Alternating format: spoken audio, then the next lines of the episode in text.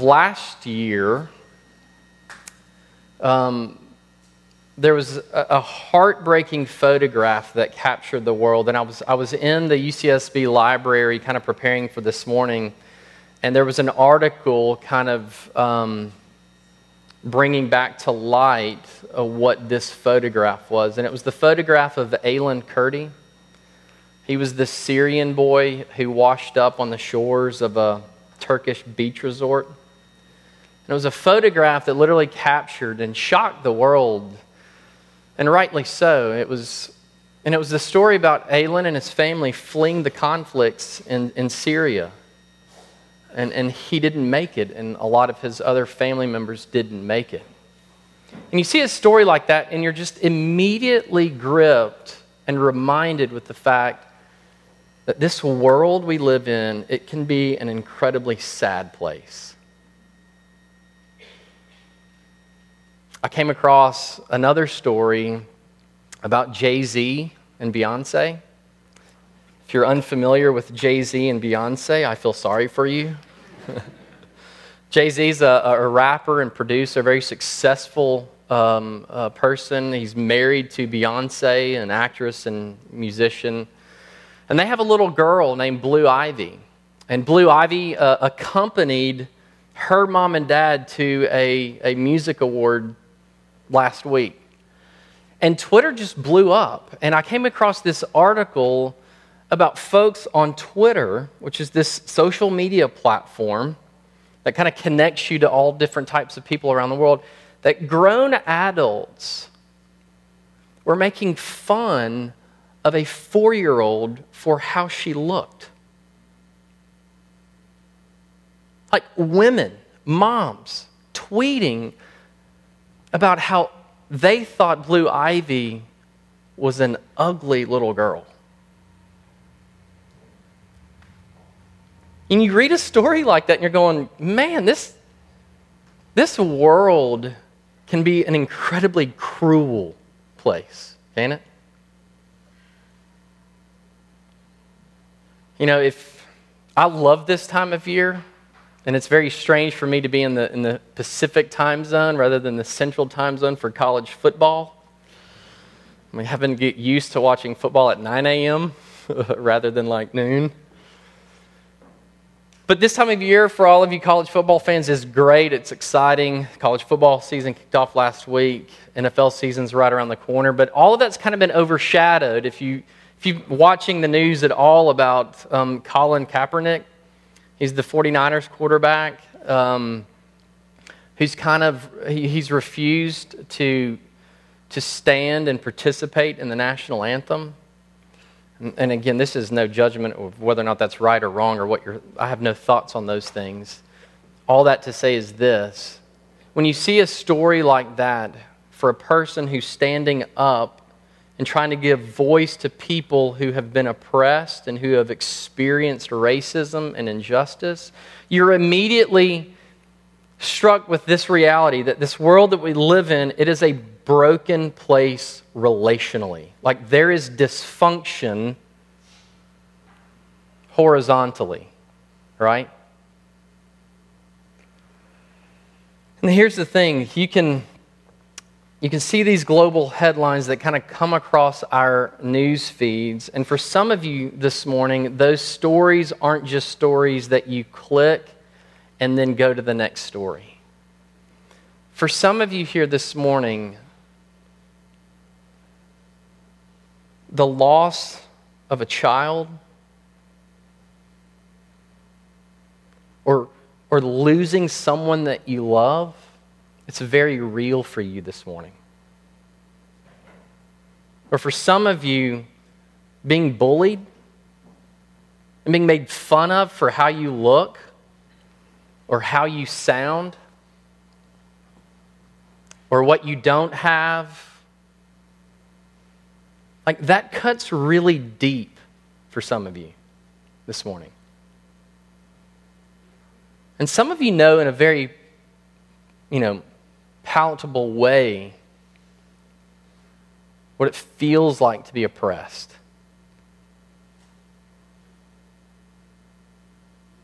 To experience injustice to be the recipient of just racial slurs and attacks. And here's the question this morning What do we do with all the brokenness? Like, how do we overcome and endure this world that we live in that is fallen, that is full of sadness, heartache, brokenness, evil? How do we overcome and how do we over, or how, how do we actually endure? And if you're new with us this morning, we've been in a series. Kyle, um, the pastor at Christ Pres, he's been doing a series on the Lord's Supper, which is a meal that Jesus, that Jesus instituted for his people. And it's a very real feast to, to strengthen and to encourage the followers of Jesus. And so Kyle's been looking at different aspects of the Lord's Supper to help explain what it is and why it's actually important for us.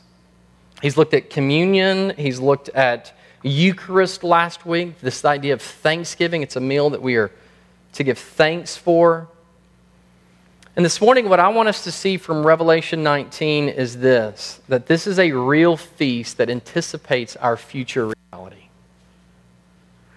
Paul tells us when he gives us instruction about how to partake of the Lord's Supper, he says this As often as you eat this bread and you drink this cup, you proclaim the Lord's death until he comes or until he returns.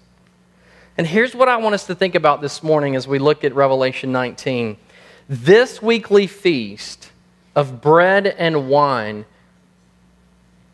it conveys every single week a massive promise of hope. And here's the promise Jesus, as our conquering bridegroom, is returning for his bride. And when he returns, all the sadness, all the heartache, all the sorrow, all the evil, all the injustice will finally be done away with. the marriage feast of the Lamb is the promise that has enabled Christians for the better part of 2,000 years to endure and to overcome in this fallen and broken world. So that's what we're going to do this morning. And before we do that, let me pray for us and ask God to help us. Let's pray.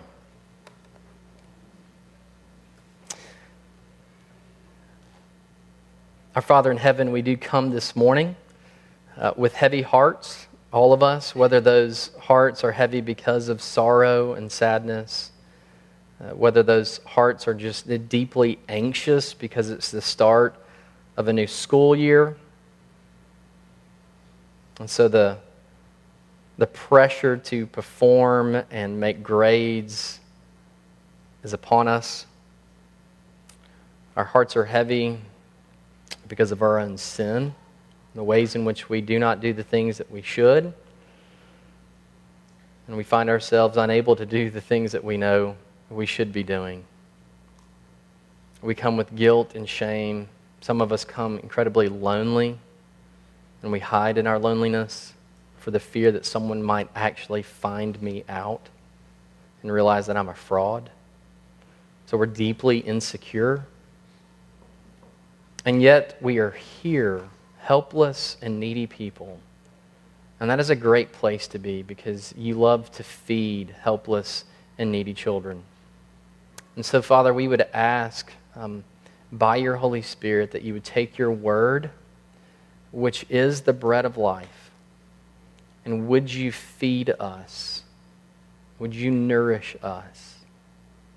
Would you, um, by your grace, strike a straight blow with a crooked stick.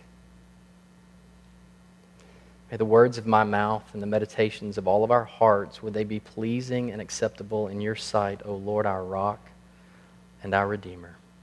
For we pray this in Jesus' name. Amen.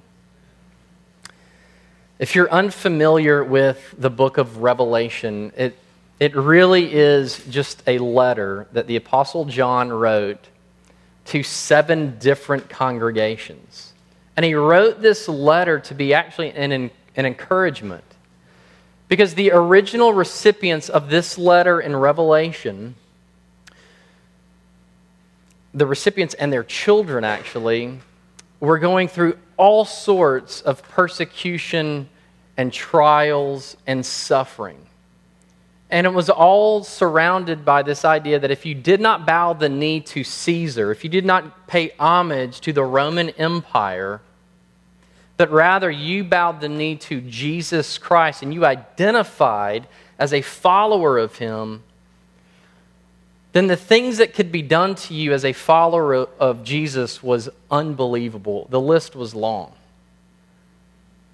I mean, if you identified with Jesus as one of these early recipients, you might have your head decapitated, or you might be thrown to wild beasts. I mean, the, the list of torture and torment that the early Christians faced was unbelievable. And so the Apostle John, as he's writing this letter to seven congregations to actually encourage them to overcome, to endure, and here's the great paradox that any other organism that would have in, like that would have gone through this type of persecution and suffering, it would have immediately killed that movement. But the great paradox of Christianity is that the more Christians were persecuted and the more that they endured the suffering, not only did it not kill the movement, it actually made it thrive. And so the question at the heart of Revelation 19 is this is how have the people of God throughout the ages who have undergone all sorts of trials and temptations, having lived in the effects of a fallen and broken world, how have they endured? And here's what I want to suggest to you they've endured because of the marriage feast of the Lamb. This is how they have endured. Heaven in Scripture is often presented in many different metaphors, many different images. But one of the dominant ways in which heaven is presented in Scripture is through this picture of a bridegroom and a bride. A bridegroom who pursues his bride and he's coming back for her to take her to this big wedding feast. The bridegroom is Jesus, and the bride are the people of God, the church. And so here's what I want to look at this morning. I, I just want to look at two things. I want to look at what, what the feast is and why it's actually connected to this, and then look at the bridegroom and why it's important for our gaze to be upon him this morning and how that actually connects to the Lord's Supper. So, two things this morning the feast and the bridegroom. In Revelation 19, we're getting this picture of what's in store for all of those who've put their trust in the Lamb, who've put their trust in the bridegroom. And heaven erupts at the arrival of the wedding feast of the Lamb. Like it erupts in praise and hallelujah. So here's the question What does heaven know that we need to know this morning? What does heaven see that we actually need to see and understand and believe?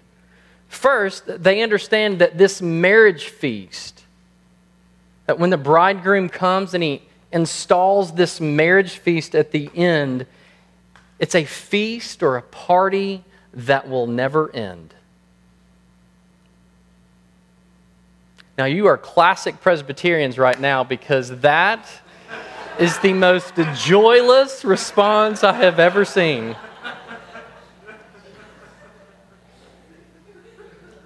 The wedding feast is a party that's never going to end.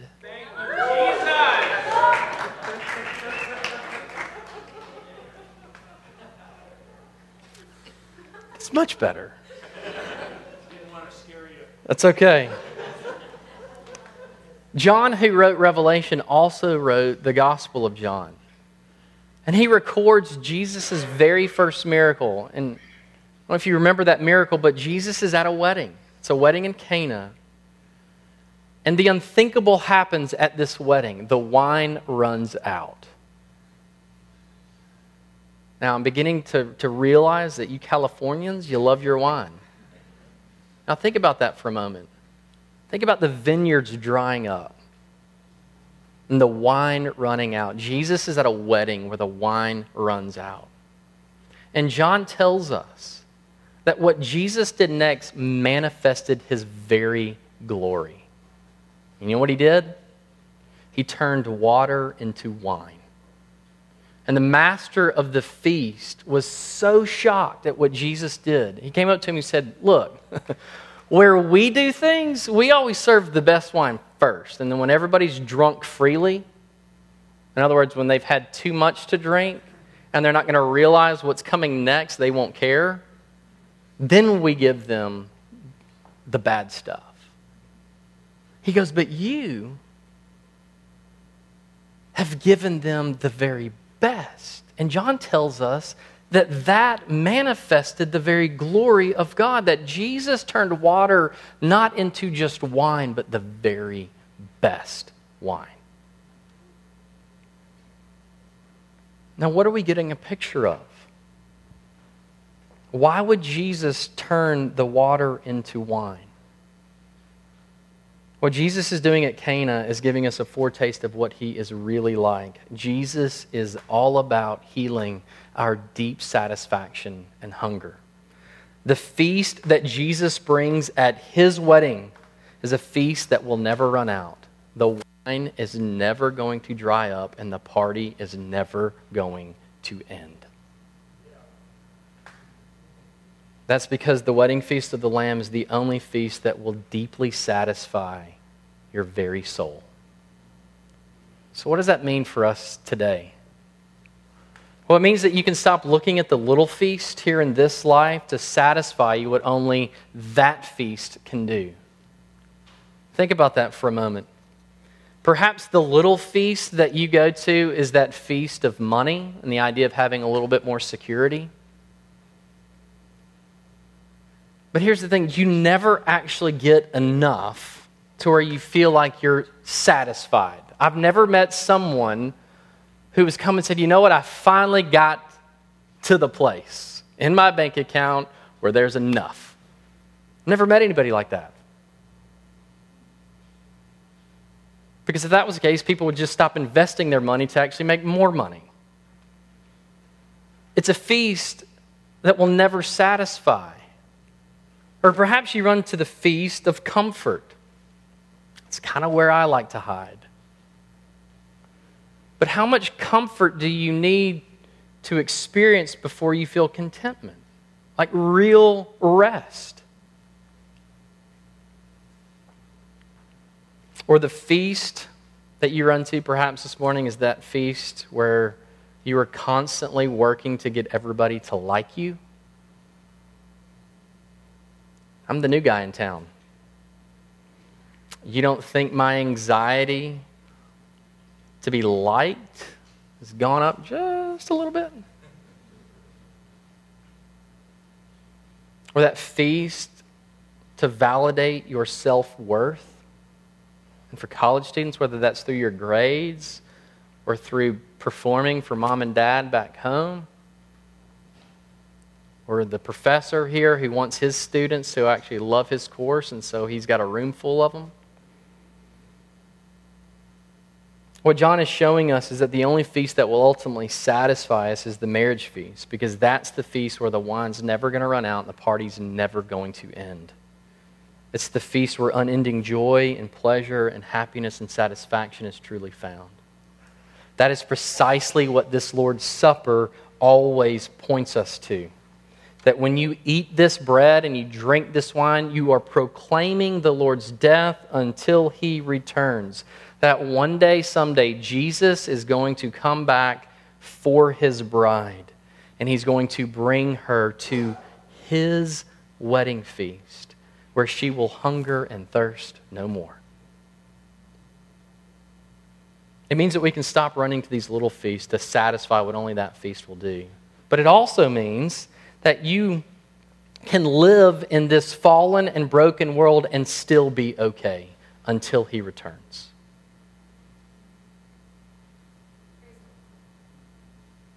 Think about that. It means that your breakup, it doesn't have to be the death of you. Like you can actually live in singleness and be okay.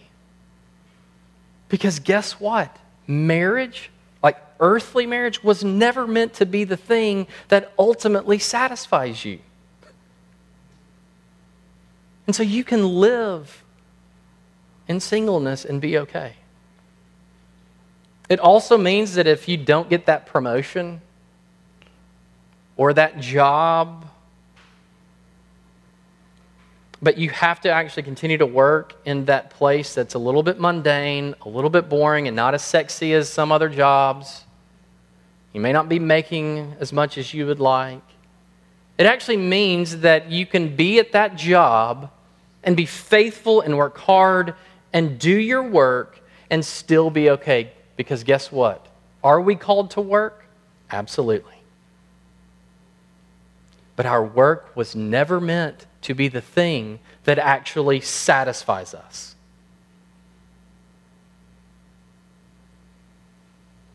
If the wedding feast of the Lamb is coming, it means that is the place where our hearts will finally be at rest. This is why we take the Lord's Supper weekly. It's a feast that points us to the greater feast. It is a feast with the promise that one day the wine will never run out, the party will never end, and the celebration and joy of being with the Father, the Son, and the Holy Spirit will finally be a reality. That reality exists now, but we only see in part but one day we will see fully. What about the bridegroom? What do we learn about him who comes back for his bride? Revelation 19 is the culmination of a love story that began way back in Genesis. But it's a love story that I would guess no one in here would ever consider writing. And here's what I want you to think about this morning Jesus is the perfect bridegroom. And as the perfect bridegroom, guess what?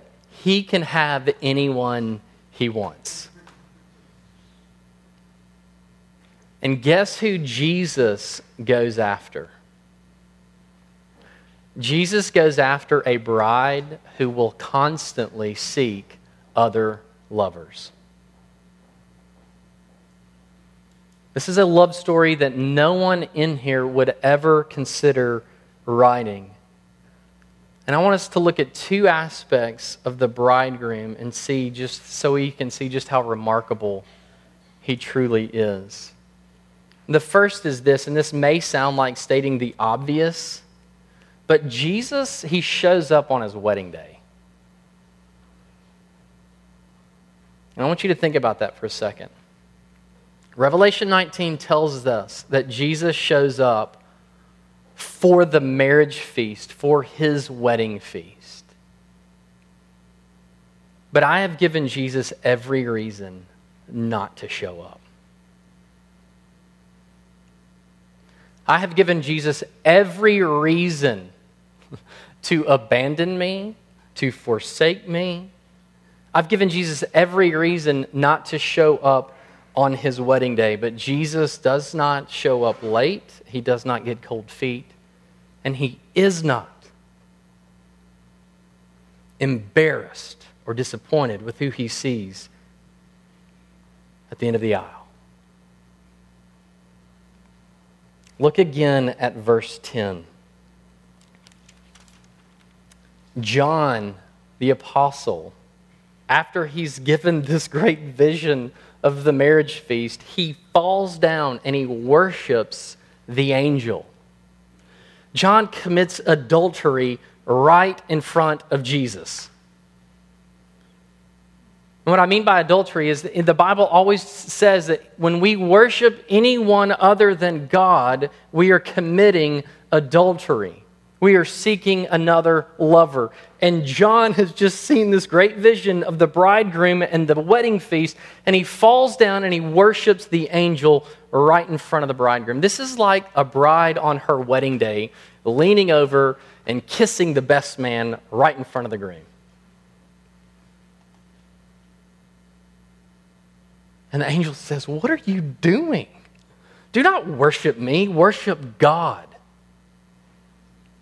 And here's what I want you to see that the bridegroom, Jesus, he shows up and he marries us anyway.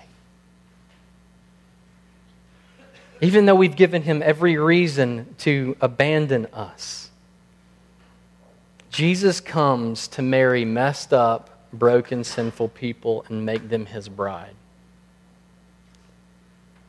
Jesus shows up when two spouses have argued all the way to church and are angry at each other for weeks on end. He still shows up. He shows up when parents have just lost it with their kids and are deeply irritated and impatient and have had evil, evil thoughts about what they really want to do with their kids. He shows up. He shows up even when you've committed adultery or when you've been addicted to things. Jesus shows up to marry messed up, broken, sinful people. Why? Because you are his bride and he loves you. But he not only shows up on his wedding day, but he also comes to beautify. Look again at verses 7 and 8. Jesus takes all that is impure, all that is ugly, all that is sin, all that is shameful and disgraceful, and he covers it.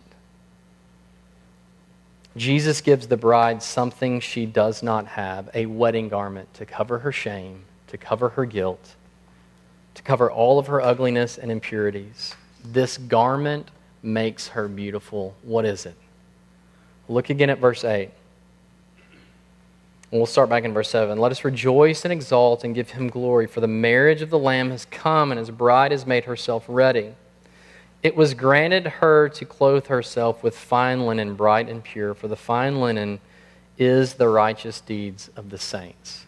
Now, what does that mean? Because that sounds kind of problematic. Because I thought the beauty of God's people was always because of what God has done, right?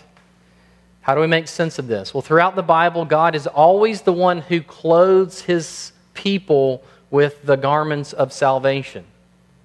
He's the one who always covers them with robes of his righteousness. The fine linen that the bride wears, it does involve her actions, but those actions, here's the, here's the key, those actions have always been given to her by God. And think of it like this Paul tells us in Ephesians chapter 2 that we cannot save ourselves. And I know that if you've sat under Kyle's preaching for any length of time, that point has been hammered home relentlessly. We cannot save ourselves. We are only saved by grace through faith. And then Paul goes on to say that the righteous deeds of the saints have been prepared beforehand by whom? Us? No. God. God does everything. So he clothes us in the righteous deeds of the saints that He's already prepared for us to actually walk into. But even to pick up the language of Revelation, John tells us in Revelation 21 that the bride looks like jasper. And if you're familiar at all with Revelation, John has already used that picture in Revelation chapter 4, where he actually describes God as having the appearance of jasper. You see what's happening here.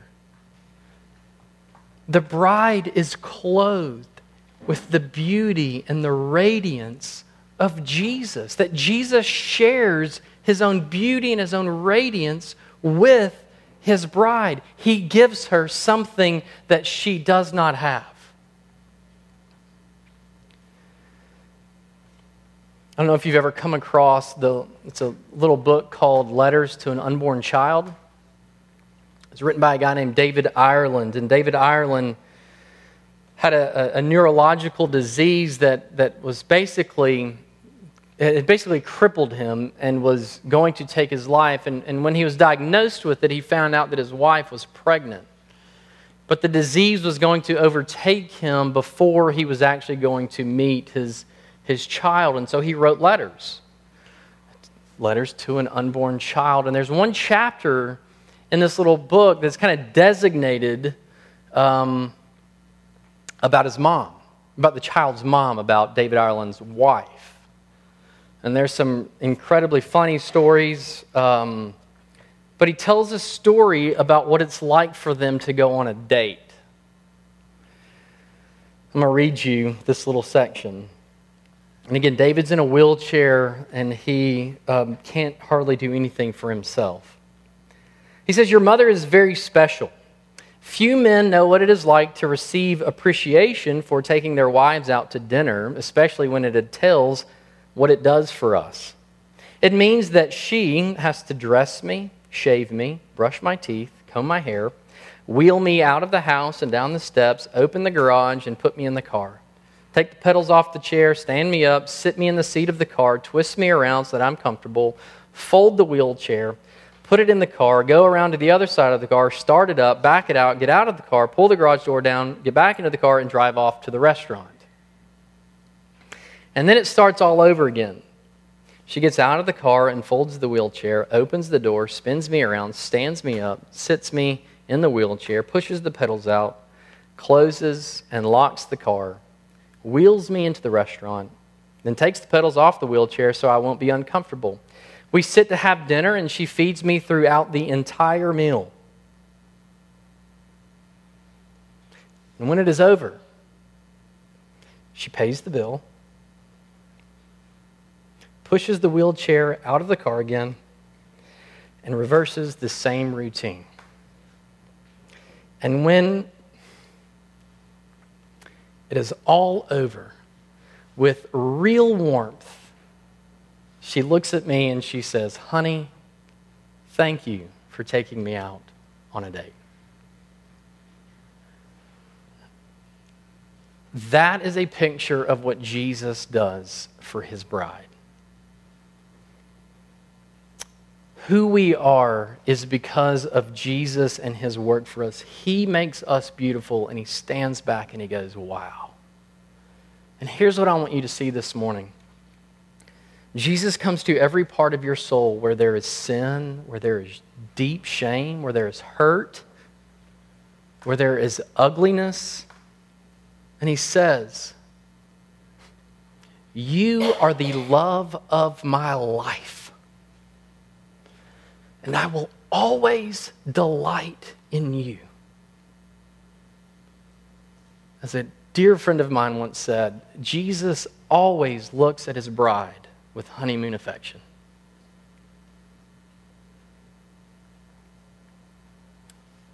When Paul tells us that as often as we eat this bread and we drink this cup, we proclaim the Lord's death until he returns it means that not every time when you come to this table will you have a sense of your own brokenness, of your own ugliness, of your own unworthiness. Not every single time when you come do you feel the guilt and shame because there is going to be a time when we will feast with the Lord Jesus Christ because fully and finally has He covered all of our impurities. Because Revelation 19 tells us that when the wedding feast of the Lamb comes, guess what? All evil and sin has to go. Fully and finally. We will be able to eat and drink with our Lord Jesus without the eyes of faith. Because we're going to be at a party where the wine will never run out and the party is never going to end, where there is going to be unceasing joy and celebration because our hearts will finally be at rest because they've been satisfied fully and finally in Jesus. So, what do we do with that? Revelation 19 is showing us that God really wants to spend time with you.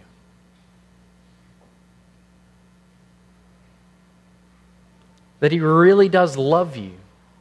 If that wasn't the case, then verse 9 makes absolutely no sense.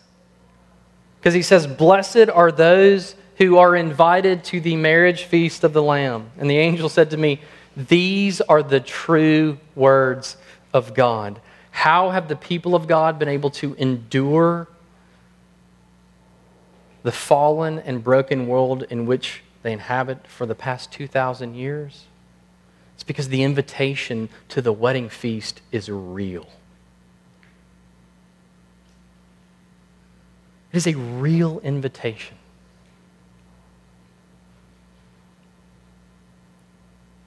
So I invite you this morning